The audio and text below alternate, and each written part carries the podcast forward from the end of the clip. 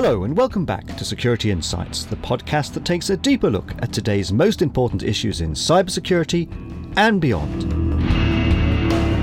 I'm Stephen Pritchard, editor and presenter.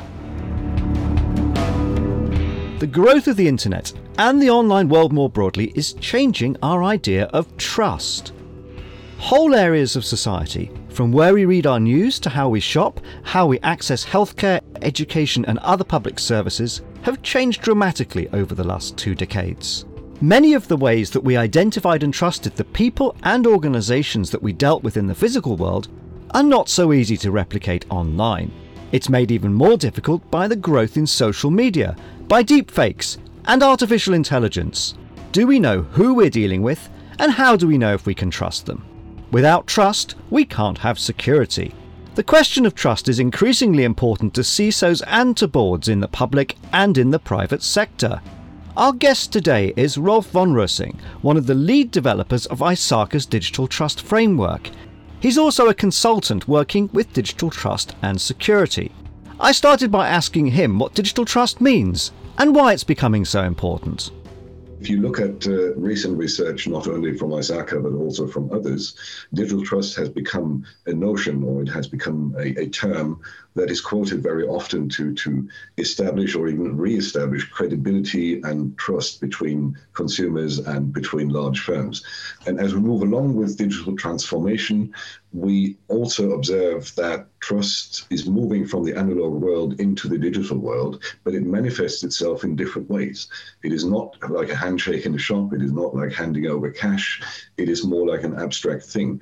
And to get there, we probably need to look at what firms were responding uh, when they were asked, How do you see digital trust evolving over the next few years? And most firms, like almost 100%, said it's going to be the next big thing. Yes, we need to address that, and we need to be digitally trusted as well as trustworthy to maintain our client relationships and essentially our lifeblood, the business. At the risk of sounding cynical, we have a next big thing at least a couple of times a year in cybersecurity. So, why is this next big thing important? Why has this exercising so many great minds? Because, as you said, there's quite a few organisations who put research together on this topic, and it seems to be something that's gaining quite a lot of interest among the profession, at least.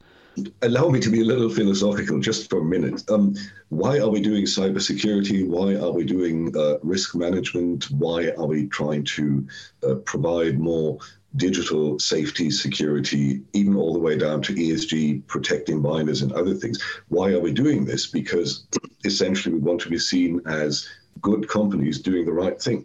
So the next big thing here is to see trust as essentially the culminating point for all our practical disciplines that we we have and that we use to support our business.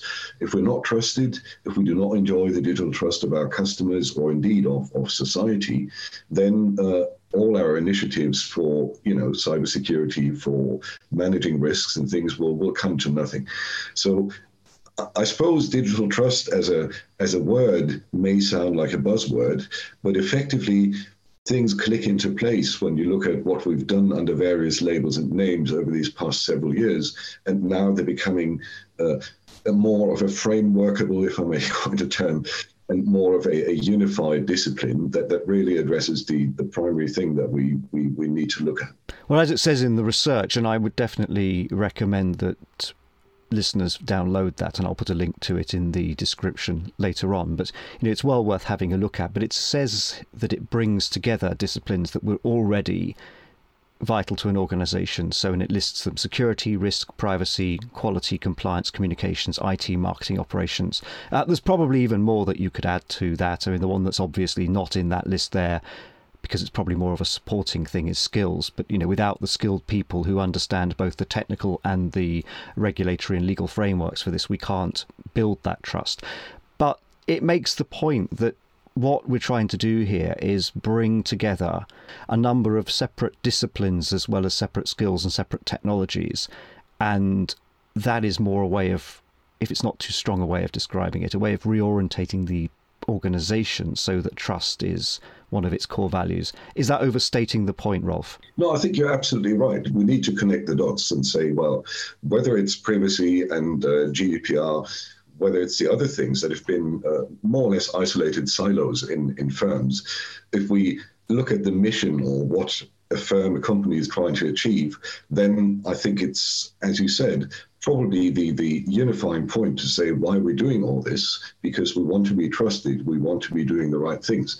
And as we see, just to add a point, the ESG dimension of things growing more and more important in, in most European countries, um, I, I, think that it also addresses that by saying uh, you have to strive to be a trusted enterprise and you have to uh, have values that you communicate and that you're actually living. So, digital trust in the shape of a framework or a unified discipline, I think will go a long way to, to address that and to make sure that people uh, can adopt a, a more trusted and trustworthy posture uh, across the board. And there's actually a definition in the paper about this. Could you actually share that definition with us? Yeah, digital trust, uh, I have to look it up again because I don't have it here.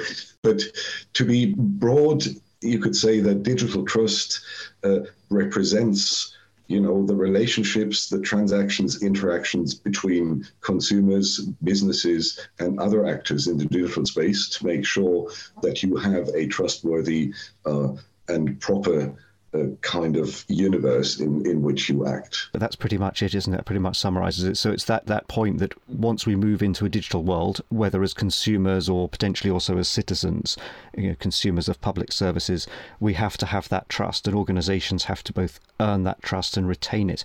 So if we look at then just briefly at the survey results before we talk about some of the issues that are behind this.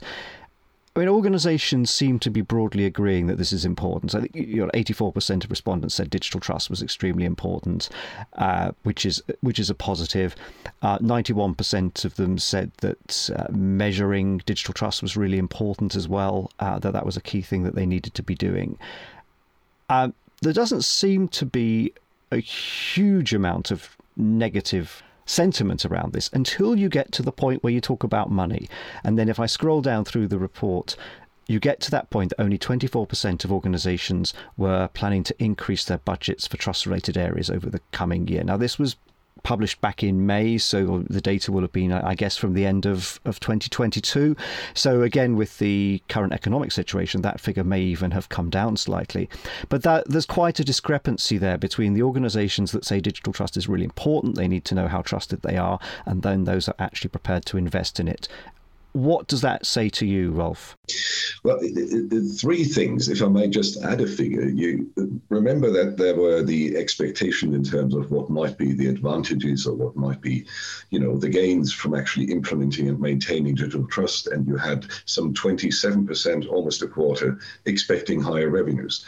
now, I like this figure because it says uh, companies out there, here's a question for you. Do you want to belong to the one quarter that actually does it right and makes more money? Or do you want to belong to the three quarters that do not? So, and that resolves part of the other paradox of, you know, importance versus spending. Um, I think if you do it right and if you attain and achieve levels of digital trust that consumers expect, they will probably reward you by bringing you more on new business. And as as you venture out into the digital space and you do business in a different way, new products, new digital services, other offerings, you obviously need to underpin that with the levels of trust that people expect. Otherwise, they're not going to buy what you're offering. So I like to go to this profit side of things, saying if you are a company recognizing the importance of digital trust right now, but you're not intending on spending, either the reason is that you don't know what to spend on, then you have the intent. We at ISACA have the tools, as in framework, ecosystem, other things. And then there's an easy path to go. You just embark upon that journey saying, let's take a recognized, trusted framework, and then we know where to spend and how to spend. The other answer I would give that firm is to say, well, if you're not spending because you just don't want to spend, I would point you to these 27% saying, well, do you want to belong to them or do you want to belong to the laggards, the 75% plus who do not wish to spend but who will not enjoy the benefits of trust, as it were? So there's an opportunity there, certainly, but then if we look at what's driving this, we get into the technical points again that yes, you can spend money. Yes, there are certain things you can do that don't necessarily require new spending. Uh, it could be a redirection of spending or priorities changing training. But let's just step back and look at the threats. It's very difficult in the current climate to really separate the political, the geopolitical, and the practical. So, especially from a point of view of individuals, and I think this is something that is drawn out not just in this research but in other other talks that you've given.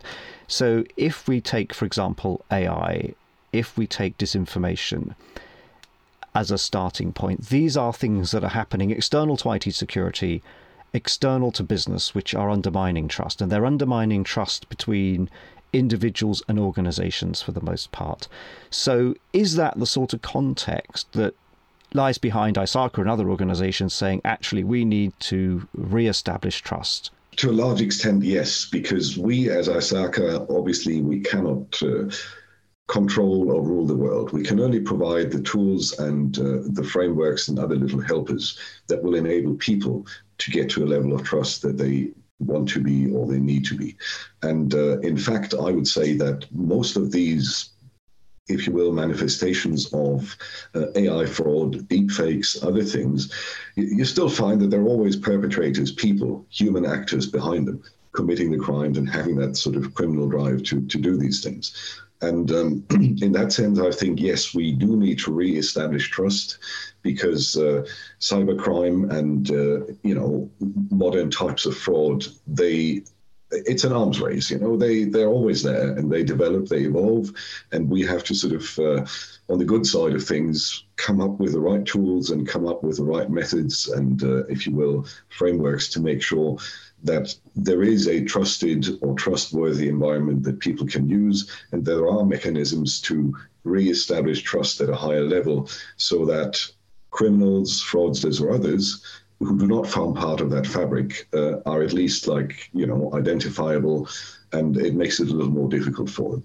But generally speaking, uh, there will always be this kind of uh, element of of new threats that are coming up and we we just have to keep working on that because it, it never stops what do we know about deepfake sites deepfake technologies and potentially the misuse of ai what are we seeing in terms of the warning signals and warning signs out there i think ai fraud deepfakes and other things uh, uh, they're very much in evidence. You know, in the mornings when I look at my LinkedIn, I get I call them my Tamagotchi. So I get fake profiles contacting me for all sorts of things and trying to uh, get into a conversation, and then they will come up with whatever it is that the humans behind it will try to achieve.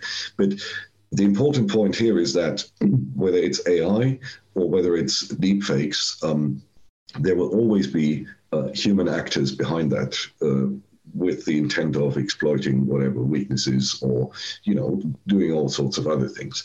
AI by itself can be a risky thing, but uh, it has its limitations and it will always have its limitations. Um, that is part of the system.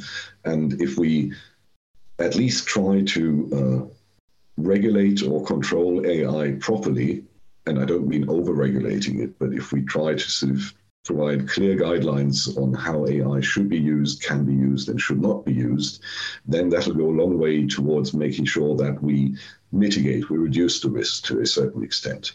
And then the deepfakes will also be something that can always be done using AI or using other techniques. But uh, here, I think, again, it's up to human beings to be aware of uh, these deepfakes, to understand. Uh, how they manifest themselves and how to deal with them. Um, and it, some research, which I would have to find for you, uh, has also shown that people are fairly good intuitively at identifying deepfakes when they know how to do that. Um, so I suppose educating people, providing the right kind of knowledge, providing information and uh, creating awareness is, is something extremely important to, to deal with these new threats. What do we know about the people or the organizations that are behind these attacks or these threats? We have vague information, and uh, I think maybe that's for other people to say uh, who are in an official position uh, uh, and dealing with these things. But what we know is that there are various actors ranging from you know, experimental hackers to uh, nation state actors. And they all sort of uh, uh, work with new vulnerabilities and new threats as they did in the 90s and in the 2000s. Um, but I think uh, we do not know enough to say, well, we can attribute this or that to uh, uh, a certain actor or a certain group of, of people acting. Is there a general objective to destabilize through these means? And clearly, it's nation states who would potentially have the most to gain from that, but there may be others. There are some other political groupings that would potentially benefit as well. Or is that more a consequence of people trying out new technologies and new ways of doing things? And if that creates a less stable environment online, looking at online in the broad sense from social media to e commerce, that's just a collateral damage effect. They don't really care because they're using it to do other things. I'm old enough to remember times of, uh, say, the Cold War when propaganda w- was carried out using printed newspapers, television, radio, and other things. So I don't see any reason why it should be different today. The means are different, but the objective uh, is probably the same. So that's as old as human history. Uh, as for trying out new technologies, I think these new ways of using AI, using deepfakes, and other things. Um, sometimes are used experimentally to see how you can uh, commit old forms of, of crime, but in a new space, in a new universe. So uh, things like uh, coercion, blackmailing, uh, scams, uh, all the things that we've seen in these past 10 to 20 years, um, they are still you know, the same letters of the criminal code, but the means are different. So I would say, yes, there's a lot of experimental use of, of new technologies to, to see how they could be used for, for criminal purposes.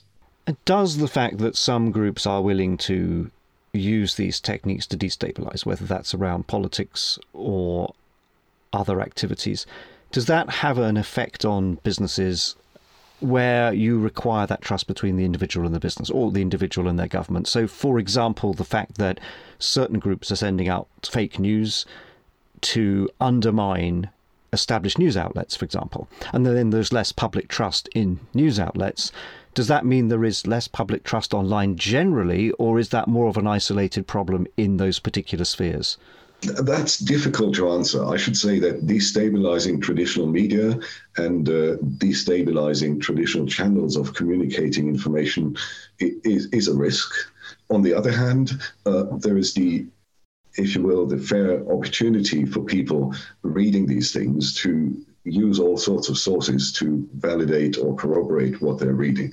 So in some forms or in some types of channels for communication, you would probably find that uh, there are people with, if you will, very sort of set opinions on things, and they would not necessarily reflect the opinions that you see in mainstream media.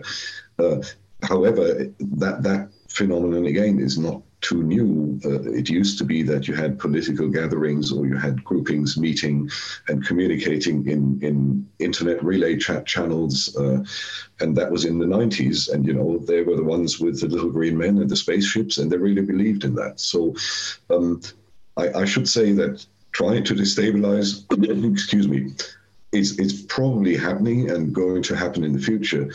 On the other hand, you have uh, many powerful forces that uh, uh, you know, relative to these small groups or these small destabilizing elements, can provide a, a background of sort of impartial uh, information that, that people can draw from.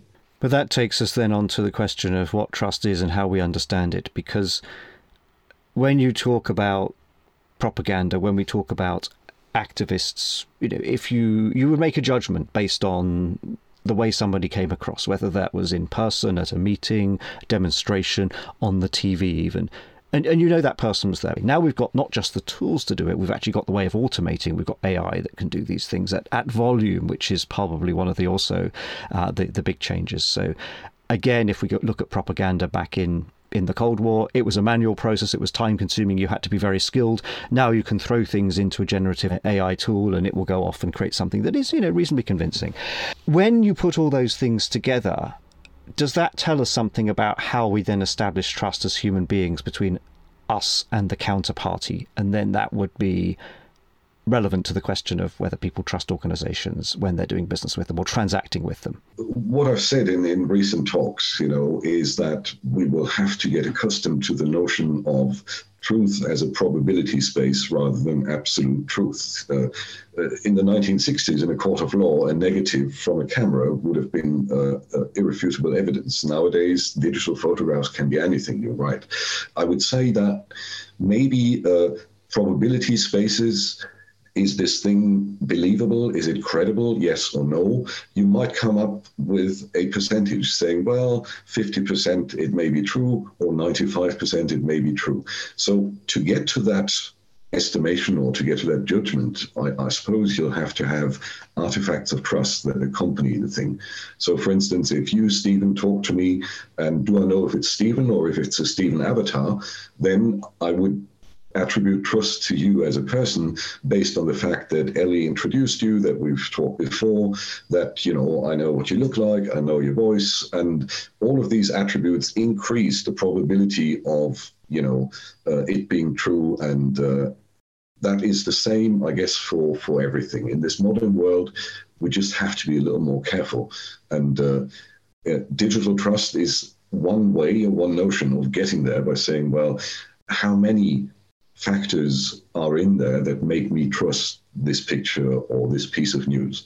But the absolute truth that people are looking for uh, uh, never exists. So this is where where trust models, frameworks, uh, and and tools come in to help us uh, understand if we can trust the information, yes or no. That idea of trust as a percentage or a scale is actually really interesting, and I think then that comes back to the link between the wider question of who do we trust online? Do we know who someone is online? Which is a societal issue or a political issue, and the business issue of can I authenticate this transaction? And if I'm not trusted by the people who need to interact with me, then that's going to reduce their willingness to, to trade, uh, and it can make the trade process have more friction, have more delay, have more cost in it because you have to then undertake other measures to ensure that the person that you're dealing with or the organization you're dealing with is who it purports to be. And that's where we now start to come into the question of security. And when you look at trust frameworks and when you look at the tools that are there in the digital space, to what extent can they counter some of these problems? And to what extent do we still have to rely on back channels, human relationships, and, and standard due diligence, really? I would love to say uh, let's try to rely on these latter elements uh, like we did in the past. But obviously, uh, uh, in this day and age, the speed and the efficiencies uh, prevent us from doing that. So I think there have been very useful developments ranging from blockchain to uh, cyber maturity certification and various other things that have done a lot to uh, ensure we can trust people, transactions, companies, or you know even data. And uh, all these tools are, are I think, instrumental in, in creating trust. We just have to bring them into alignment and understand what we use where and, and how we use them. Because if we just use them in an isolated way, then a smart contract can be uh, fail safe in terms of who signed it and who forwarded it. But does that tell you anything about the content of what's in the contract? No, it doesn't uh, legally speaking, it may be uh, not a good thing to do. So all these security uh, elements uh, that form like a mesh of you know trust or that corroborates certain facts and certain uh, integrity things around data, we, we need to understand them as tools, but we need to direct them and organize them to, to make sure that we can get a maximum out of the technology side of things and we can uh, if you will, reduce the human back channels to a minimum. And there are some specific data points in the research that ISACA carried out. So, consequences of a lack of digital trust 63% of respondents thought that their reputation would decline, 59% thought they would suffer more cybersecurity incidents, and 58% more privacy breaches. That's before we even get into the potential to lose customers and so forth. So, there is actually a connection there between trust or perceived trust and actually vulnerabilities. So, are we seeing that because, again, it causes us to lower our guard, to be more circumspect, or are we actually seeing. Are we seeing hackers specifically use some of these disinformation tools, these deep fake tools, to actually breach defenses. Uh, ransomware and phishing attacks would be the obvious one, but there may be other vectors as well. That pendulum is always swinging, and uh, maybe in, uh, in, the past couple of years, um, or you know, in the Corona years, because people were working from home, people did not have uh, the kind of uh, connect with their offices, their work environment. Maybe that uh, sort of sparked a wave of attacks. And it is possible that right now the pendulum seems to be swinging more to the side of yes, we have more attacks, they're becoming more sophisticated. Um, by that same token, I think the pendulum is also going to swing back as we develop uh, more elaborate defenses, as we move forward with this digital trust thing and it matures and becomes a, a must-have for more and more companies, then I will I would expect that the defensive side, like the good guys, uh, will, will have you know the advantage for a little while but uh, it always swings back and forth. So maybe now we see more of a wave of disinformation destabilization other forms of uh, cybercrime but um, I'm, I'm, confident that we'll be able to to uh, stop that and bring it back to normal levels. There are a couple of barriers as you would expect from a survey like this and certainly the key one that identified was 52% of respondents said there was a lack of skills and training was a barrier to obtaining trust. So is that something that you expect to be more important over the remainder of this year and going into 2024? Yes, most definitely. I mean, we used to have a, a similar thing in, in cybersecurity. Uh, three, four years ago, people were saying we do not have enough cybersecurity skills, we do not have enough trained people to actually do this. We could see then that there were lots of, you know, uh, sub-academic and fully academic uh, uh, uh training opportunities. Uh, the whole area got formalized in terms of educational content and we as ISACA, as a learning organization, we are always trying to provide exactly that uh, not only a body of knowledge, but also a community, uh, an education path, a way forward to tell people okay, if you want to become a digital trust practitioner, here is what you should do, here are the various stages and levels, this is the content. And um, we very actively try to uh, bring this onto the table and uh, to provide to our companies and our, our, our individual members uh, exactly that way forward. So I would hope that over the next two or three years, we will see more and more digital trust content coming up so it becomes easier to upskill people and it becomes a little more predictable and, and formalized. Because when you talk about the pendulum swinging, at the moment we are seeing a lot of talk, particularly because of the growth of and popularity of generative AI. We have a lot of talk about, you know, what is trusted content, uh, whether information that you research online is genuine. Are some of these answers that are coming up actually in themselves fake? And then going down into are the people who are putting this information out there actually genuine in themselves or are they genuine people? As you said, at the end of a chain, there actually are genuine people, but those genuine people have malicious intent, so they're criminals or nation state actors. We're seeing all that at one level. That seems to be generating a lot of publicity and a lot of concern. But at the same time, we've got a series of measures which are maturing organizations seem to be supporting them, broadly speaking, and your research backs that out, as does research from others. But that seems quite closed and quite focused and quite specialist. So we've got a big popular concern about AI, deepfakes, fake news. And at the same time, we've got a small group of highly specialist technical people who are coming up with what looks to me, at least, like a bit of a a niche solution that at the moment hasn't really crossed over into the popular understanding, even among business leaders, as something they actually need to be doing. Is that fair, firstly? And secondly, is that simply a stage that we need to go through because technical people will come up with a solution and then it'll be less technical people who need to publicize that solution and ensure it's adopted across their organizations? I think it's a fair observation. We're standing at the beginning of, of the big AI movement, and AI is only just beginning to become part of our daily life whether it's uh, supportive or generative AI. Now, uh, it, it, resembles, to, to, to my recollection, a bit um, the beginnings of the open source movement in the mid 90s, where people said, well, we do not wish to stay in the hands of the large tech firms from the United States. We need to do something different. And um, as far as we can see, or as far as I can I can see in the marketplace, um, there will be these pioneers bringing out the experimental forms of artificial intelligence. And yes, there will be a black box to most people, except for a few boffins sitting down there in the engine room. In the end, as it gets socialized amongst broader uh, sort of circles in society and end users, obviously there will be more like an open source ish movement that will first off establish common control as they did with code in uh, in the old linux thing. So many many pairs of eyes are looking at things and therefore the view on things becomes a little more objective. And that will also help i suppose to weed out uh, misuse or you know sort of criminal use of all these things. Pieces of code used to be rejected when they were not validated by the community at large or when the hash was changed.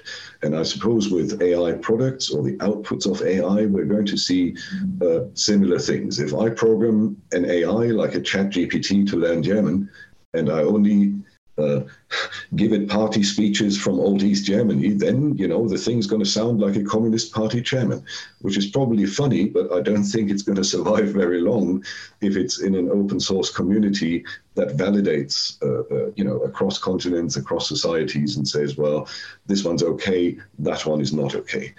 Um, so we are pioneering it, and there may be concerns that there's a few people ruling the world, but I don't think that's going to last for too long. I'm going to ask you one last question, and that is within the organization, who should be responsible for this? And I appreciate it is a nascent field for a lot of organizations still. Who would you put in charge?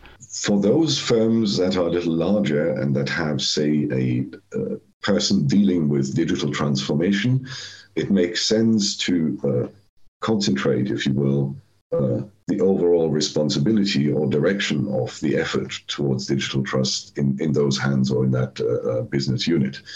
For SMEs, I suppose, as you said, it's more of a skills thing. Um, you will likely have a person who deals with these things, whether that sits in privacy, whether that sits with a CISO or with a head of IT.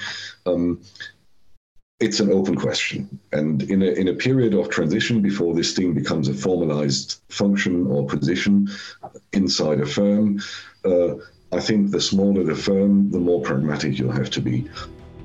Rolf von Roessing on the influence of AI on trust and how we can regulate it, as well as the question of who should take responsibility for digital trust within our organisations. That, though, is all for this episode of Security Insights. In our next programme, we'll look at security in the cloud and how cloud misconfiguration is causing some real problems. That will be live in two weeks' time.